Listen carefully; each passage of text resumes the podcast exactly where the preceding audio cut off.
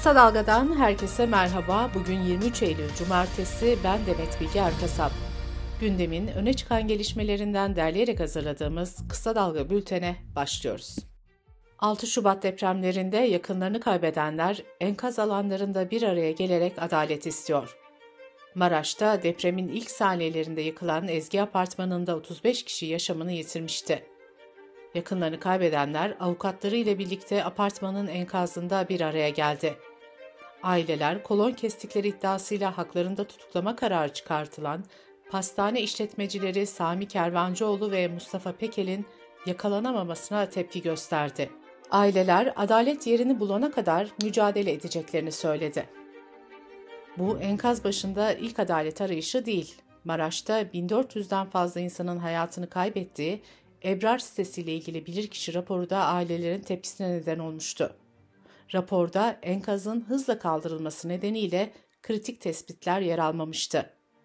Aileler 9 Eylül'de sitenin enkaz alanında buluşmuş, kaybettikleri yakınlar için adalet istemişti. Depremin vurduğu kentlerden biri olan Adana'da da yine kolonları kesilen ve 63 kişiye mezar olan Tutar Apartmanı'nda hayatını kaybedenlerin yakınları ve avukatları Ağustos ayında enkaz başında açıklama yapmıştı. Aileler takipsizlik kararlarına tepki gösterip soruşturmanın genişletilmesini istemişti. Siyasetin gündeminde Mart 2024'te yapılacak yerel seçimler var. Partilerde ve ittifaklarda seçim çalışmaları başladı bile. BBC Türkçe'den Ayşe Sayın'ın haberine göre AKP ve MHP işbirliğini yerel seçimlerde de devam ettirecek. AKP ve MHP işbirliği için ortak bir komisyon kurdu. Heyet, ittifak yapılacak iller için ön çalışma yürütecek. Muhalefet cephesinde ise dağınık bir tablo var. CHP, Kasım'daki kurultayın ardından Cumhur İttifakı'nın karşısına yer alan partilerin kapısını çalmaya hazırlanıyor.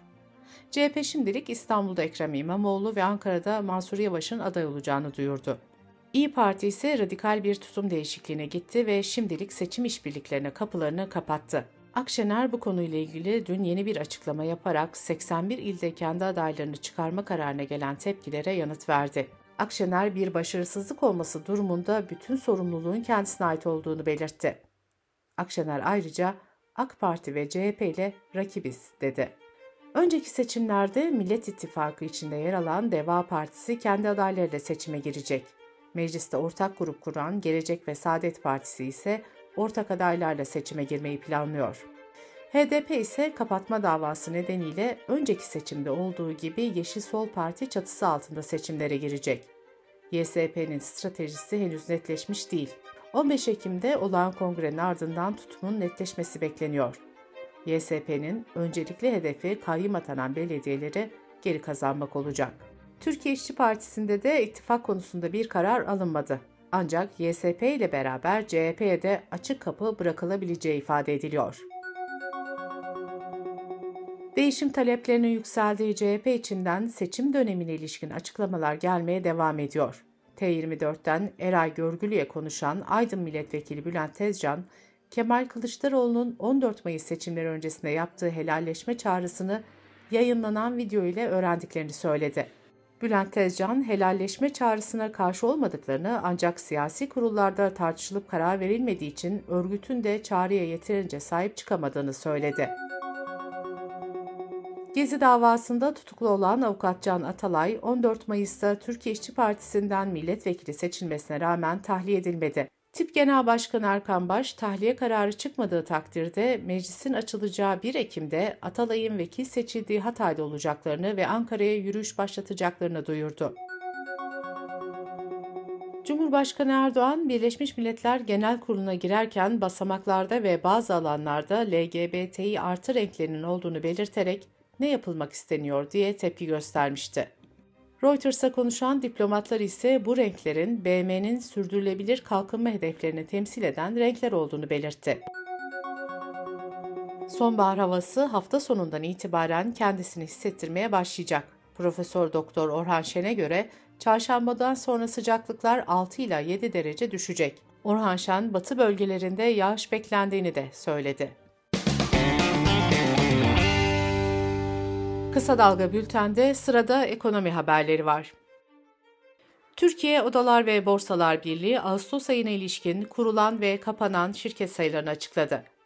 Ağustos'ta 1784 şirket daha kapandı ve böylece yılın ilk 8 ayında toplam 13.792 şirket kapanmış oldu. Ağustos ayında geçen yılın aynı ayına göre kurulan şirket sayısı %13.9 ve gerçek kişi ticari işletme sayısı da %39.7 oranında azaldı.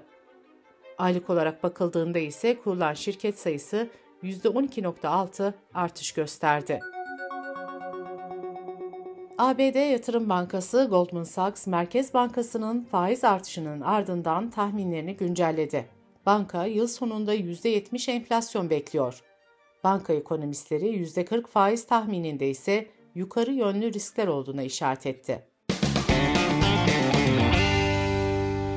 Dış politika ve dünyadan gelişmelerle bültenimize devam ediyoruz.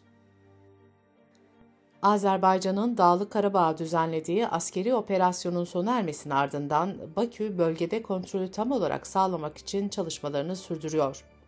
Azerbaycan Cumhurbaşkanı Müşaviri Hikmet Hacıyev, Karabağ Ermenilerinden silahlarını bırakanlar için af çıkarmayı düşündüklerini belirtti.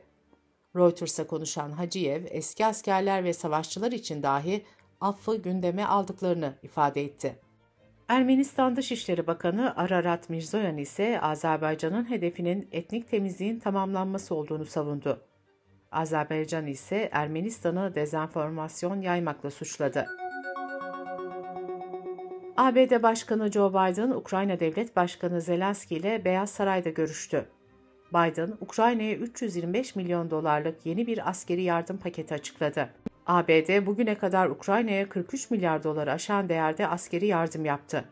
Biden ayrıca Abrams tanklarının gelecek hafta Ukrayna'ya teslim edileceğini de söyledi. Arap ülkeleriyle ilişkilerini peş peşe normalleştiren İsrail, Suudi Arabistan'la da diplomatik ilişki kurmaya hazırlanıyor. Suudi Arabistan'ın Veliaht Prensi Muhammed Bin Selman, iki ülkenin her gün daha fazla yakınlaştığını belirterek normalleşme sürecinde kilit noktanın Filistin meselesi olduğunu kaydetti. İsrail 2020 yılında imzalanan ve Orta Doğu'da yeni bir dönem başlatan İbrahim Anlaşmaları kapsamında 5 Arap ülkesiyle diplomatik ilişki kurdu.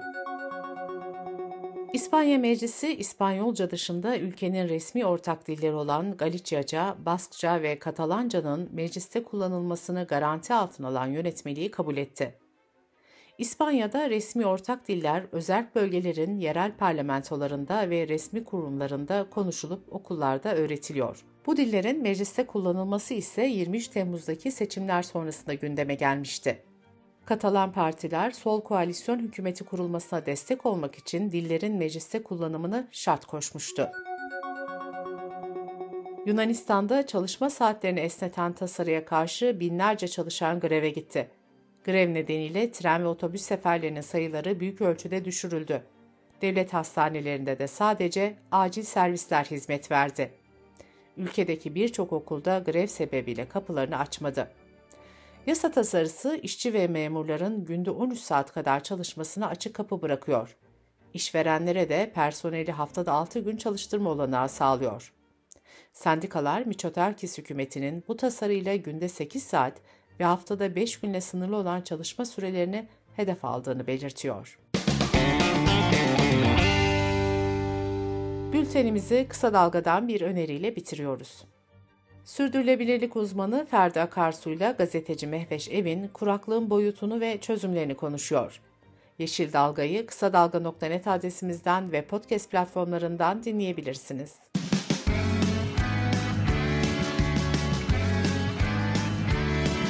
Kulağınız bizde olsun. Kısa Dalga Podcast.